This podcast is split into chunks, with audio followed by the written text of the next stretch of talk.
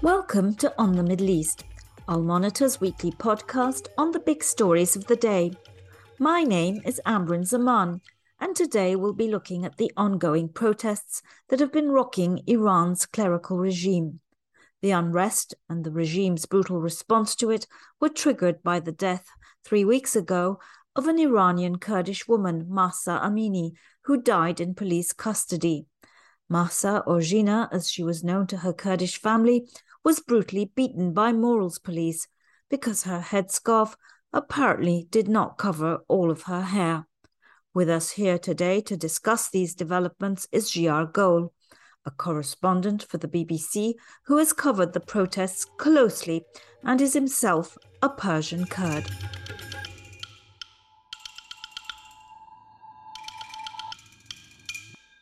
Welcome to our program, Jiyar. It's great to have you. Thank you for having me. So, Jiyar, you've been following this story from the get go very closely. Can you please tell us what's the latest on the ground now in Iran?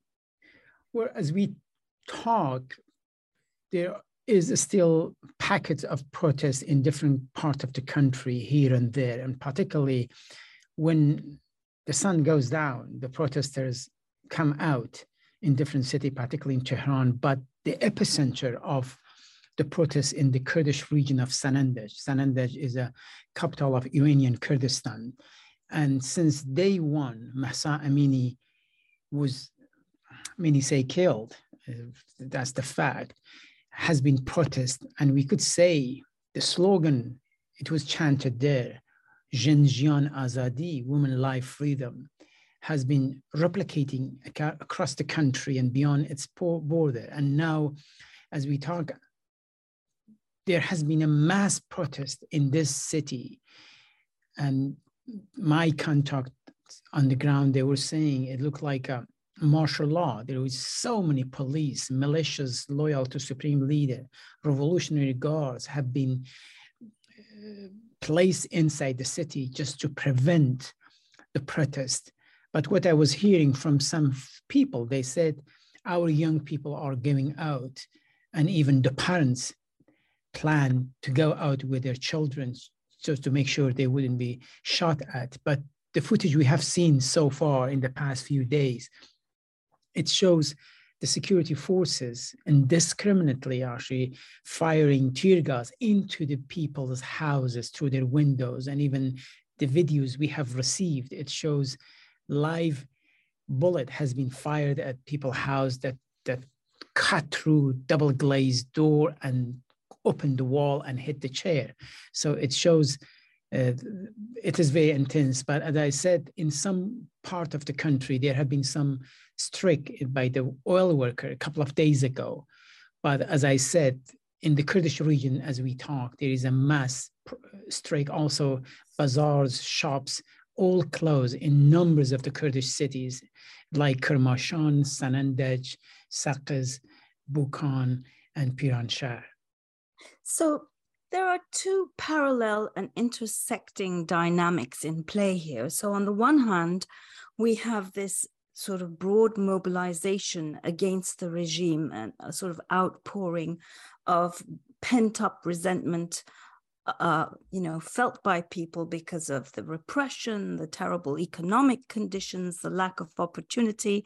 At the same time, of course, women are at the forefront of this because they, you know, bear the brunt of it, you know, suffering all the same things that all Iranians do, but at the same time, as women, you know, facing the consequences, you know, on a far grander scale.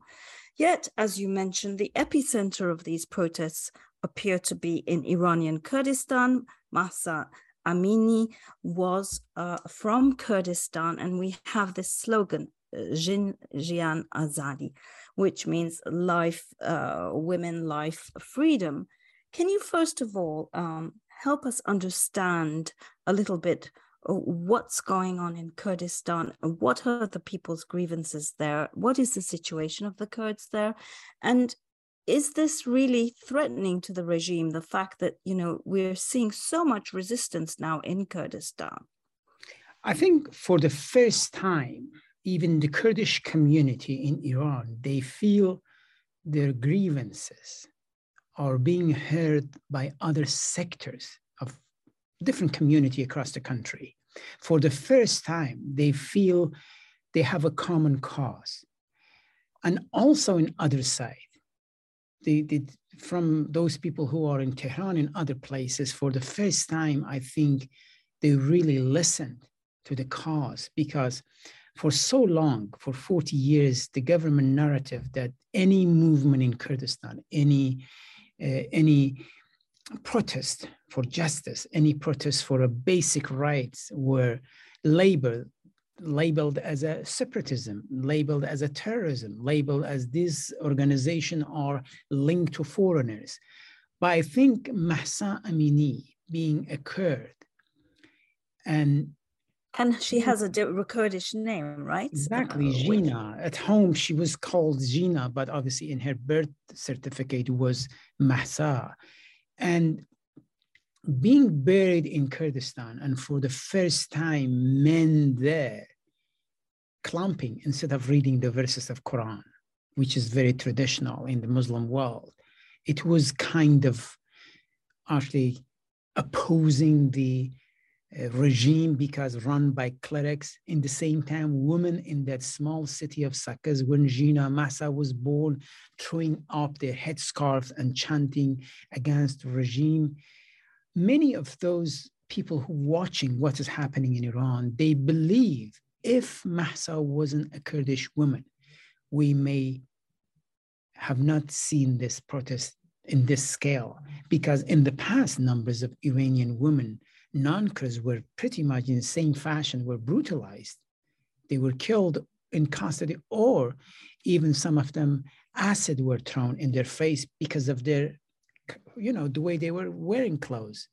You know, we never saw such a protest in large scale across the country, in every corner of country, in cities we never thought. For example, one of the cities there was a protest was Qom, is the center for all religious scholars of Shia world. And also, I never forget the moment uh, in, in the city of Mashhad, a young girl on top of a police car car while other police cars were burning, shouting, We don't want Islamic Republic. We don't. That city was the most revered Shia city in Iran, Mashhad. Amazing. Amazing. One of the Imam of Shia is buried there. And also, it was the birthplace of Iran's supreme leader, Ali Khamenei. So it says a lot. I think what happened in the Kurdish region, really, the people, the footage they saw, women removing that headscarf. And for the first time in Sanandaj, people shout, Jin Jian Azadi, woman life, freedom. I think the message was so attractive. And it seems the society was ready for that. Many women were ready for that. They thought this is their moment, this is their time, they have to go out. That's why quickly did that slogan spread like a wildfire across the country. And so can you tell us a little bit about the, you know, the origins of that slogan, Jiyar? Well, obviously, the, if you remember, there were Saturday's mothers, some of in, in Turkey, the Kurdish mothers who were their loved one in the 80s and 90s, they were disappeared, arrested by the Turkish state, and but never they never know what happened to them. So they right. were gathering, and that was the slogan. And obviously, it was theorized by Abdullah Öcalan, the imprisoned Kurdish leader of Kurdistan Worker Party, who has been in Turkish jail, I think, more than two decades for now. And I think he says in his manifesto in, in democratic community, he later, obviously, he had a change of mind. He, he dropped, he ditched the idea of greater Kurdistan for this democratic community because he believed Middle East is so many different ethnicity, religious. There's diversity there. You cannot have a state. I'm, I'm obviously challenging the statehood, but I think he believes this slogan, Jin Jian Azadi, a society will be free only when the woman is free. And obviously, this slogan was also used by Kurdish fighters, by YPG JASH, the women uh, defense unit of Kurdish in northern Syria, when they were fighting against ISIS, I heard that slogan, Jin Jian Azadi, woman, life freedom. And obviously they had another one, Bar Khodan Jian, resistant is life. And that slogan was pivotal, in my opinion, to attract so many young women who already fighting their own father, their own brother, because it was a male-dominated society. And obviously religion also doesn't help women, particularly in the Muslim world. So many women saw it as an opportunity to rise up and they joined the fight and they were pivotal in defeating ISIS. Just, I'm pretty sure, Amberin, you have been in northern Syria, Rojava. You have been in Kobani. Just walk through Kobani's yes, graveyard. Course. How many? It's not just poster girls. They were fighting. They were commanding unit. They were fighting the front line. The commander of Operation for Raqqa was a woman, and I think they saw the moment, moment and women used that slogan, and it was attractive as I said, they defeated ISIS, but the Kurdish community in Iran already knew about this story. Already there was a lot of network political activities in Kurdish region. Men and uh, women, both they knew about it. I think that's why we say if it was happening, Mahsa was being buried or wasn't Kurdish, possibly we wouldn't have this slogan. Today we have. And the Kurdish people there, because of obviously there is an injustice in entire country in Iran. There is an economic disparity, there is inflation, joblessness, oppression, lack of freedom in uh, the country. But in the Kurdish region, the oppression, the oppression is much more than the rest of the well, country. Well, also because they're they're mainly Sunni, correct? So there's that kind of discrimination, another layer of discrimination that's added by the fact that they're not you know, part of the Shia majority. But getting back to Öcalan, uh, I mean, how influential, in fact, is Abdullah Öcalan and the PKK? We know that the PKK has a Iranian branch known as uh, PAJAK, the Party for Free Life in Kurdistan, uh, that was quite active at one point and managing to recruit a lot. Uh, so, how how strong is the PKK inside uh, Iranian Kurdistan? Especially when you compare it to the traditional parties, the KDPI and Komala. Yeah, I think don't forget, I, I believe KDPI, Kurdistan Democratic Party of Iranian Kurdistan, and Komala are still influential, are still have. It's not like northern Syria. We say, okay, uh, YPG when YPG were dominant. I strongly believe those traditional, for example, KDPI is the oldest political party, active political party in Iran. They have a history, they have root culturally in, I mean, rooted in the culture. And also Komala, for example, in, in, the, in the Sanandaj, in the Kurdistan region, the leftist organization, they have a root. But PAJAK also have been quite successful to tap in in places like Ilam, Kermanshah, which traditional Kurdish party never had a chance to have that base or foothold there. Or, for example, in Urumia, which they speak Kurmanji, very close to PKK, very close to the Kurdish movement in Turkey. But having said that, PAJAK is also being successful in other cities in Kurdish region. And they have a network. We can't say, to be honest, we can't say how influential they are because you have to have a proper census. But, but the reality is the fight against ISIS in Syria uh, it gave them a chance because many of them they went to Syria to fight against Islamic State. And this I, is Iranian Kurds you're talking Iranian, about, right? Iranian Kurds they call it from Rojhelat, which is the eastern Kurdistan. Many people weren't there. I met many of the commanders were Kurds from Iranian Kurdistan. They were fighting ISIS there. They were actively involved in rebuilding even even the region. I think the reality is PAJAK has been very active in organizing, spreading its network, underground network. That's why possibly we heard that slogan in Sanandaj, in other places in Kurdish region. And actually now I'm listening to some of the footage coming out from that region. There is a lot of slogan is very familiar to me, which is, you know, Jinjiana Zadi, Bar Khodan, Gianna resisting his life. There is many, many of those. Yet, yet, yet, Jiyar, sorry to interrupt you. Uh, the KDPI and uh, Komala would argue that the PKK has a sort of transactional relationship at the same time with the Iranian regime. Well, there is a criticism toward them. I mean, obviously, many people believe, well, when Iran is attacking Kurds, when PKK has such a power compared to other because of the size, they have Kurdish fighters from all parts of Kurdistan, and the population of Turkey is much larger than any part of Kurdish region. They have more fighters. Why don't they fight against Islamic Republic of Iran? As a matter of fact, I posed this question to some of the PKK commanders. They said we don't want to open another front line. We already mm-hmm. are in a full fight with Turkey. Turkey oh, using yeah, drone and military attacking us. It just is a suicide if we open another front line. And uh, by the way, during this time, where there was unrest in Iran, many people asked why the Kurdish Peshmerga fighters don't go back and fight the Revolutionary Guard who is shooting people in the street. It's not, it, it wasn't a question posed by Kurdish people, posed by other Iranian people. That's fascinating. Because, because for the first time, they thought these people are not here to hurt Iran. These people are not separatists.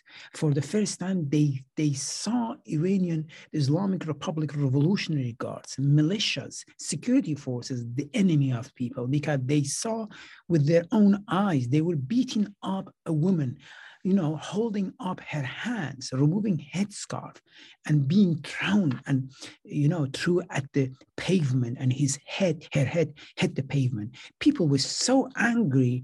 People messaged me, why the Kurdish Peshmerga, Kurdish fighters don't come back attack these thugs? That was the kind of sense. And actually, many of the uh, Kurdish uh, leadership, if you talk to them, whether it's Pejak, whether it's Komala, whether it's KDPI, they say Islamic Republic of Iran, particularly Revolutionary Guards, really wants to militarize this unrest, to say, okay, it was orchestrated by this separatist group. Although none of those political parties yeah. have separation of Iran in their manifesto. Yeah, their slogan is democracy for Iran, autonomy for Kurdistan. Right? actually, they have that... changed it lately to to to uh, a federative, a federative federative democratic Iran. Even they have ditched the democracy.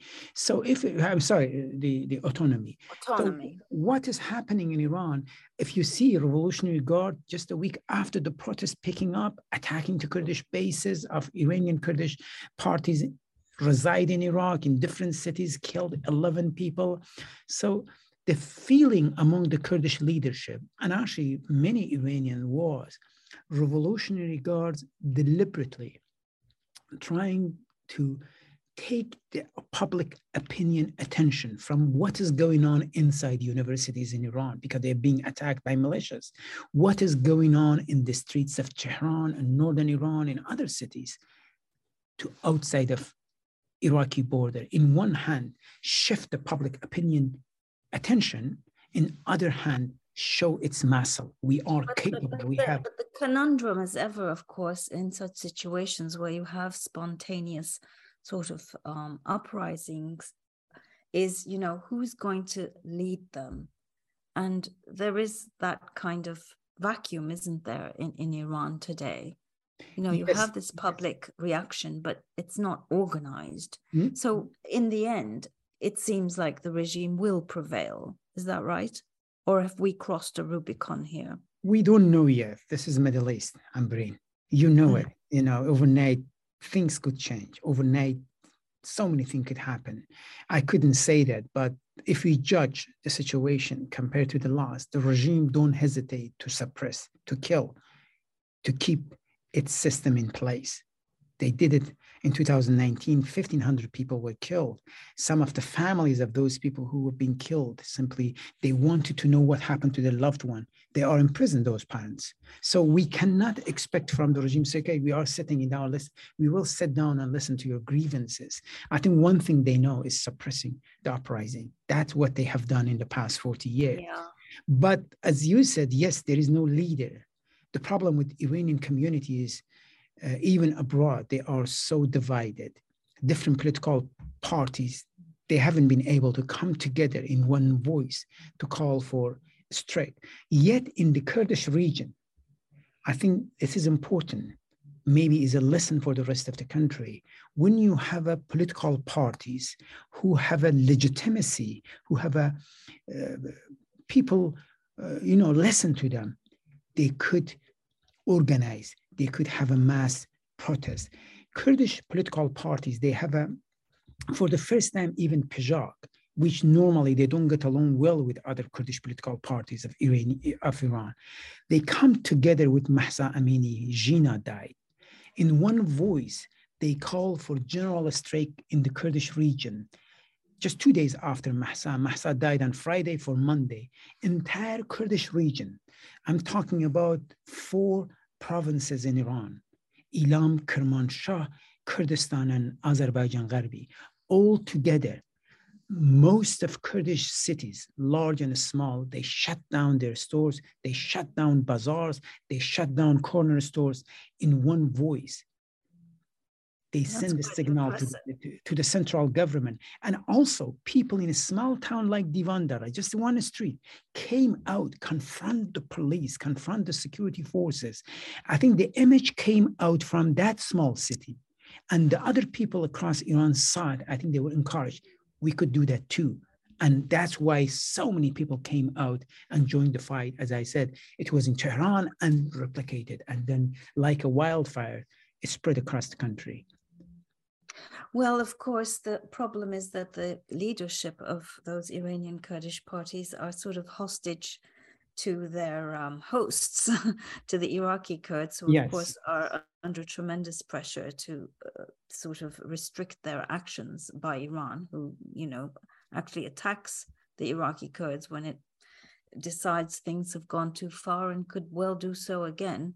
So it's a very complex situation, and as you say, it's the Middle East, and we don't know what will happen. Uh, but what we know for sure is uh, that, as you said, the regime will certainly keep tightening the screws. Well, thank you so very much with being for being with us here today, Jiyar. I really appreciate it, and I know how busy you are, and you have a Newsnight program, uh, a deadline for that. Uh, so I must let you go. Thank you, thank you, Jiyar. Thank you very much. Thank you.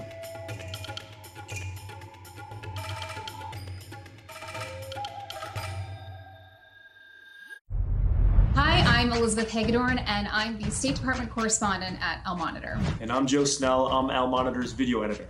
Let's admit it, this past year has been difficult to stay on top of the news and sift through what's accurate and what's misleading. Let Al Monitor help you. If you care about the Middle East and North Africa, you should consider listening to Al Monitor's audio series on the Middle East with Andrew Parasiliti and Amberin Zaman, and on Israel with Ben Caspit. You can now watch our newest video podcast, Reading the Middle East with Gilles Kepel. You can subscribe to these series on your favorite podcast platforms. And through a host of free daily and weekly newsletters, we offer a range of perspectives with the highest journalistic standards. You can subscribe to these newsletters at almonitor.com. As an award winning media service headquartered in Washington, D.C., Al Monitor has a network of over 160 contributors around the world. So if you haven't done so already, be sure to visit almonitor.com, where you can find all of these newsletters and podcasts along with first class reporting and analysis. And this brings us to the end of this week's episode of On the Middle East. I thank you for joining us today and hope you'll tune in again next week. Thank you and goodbye.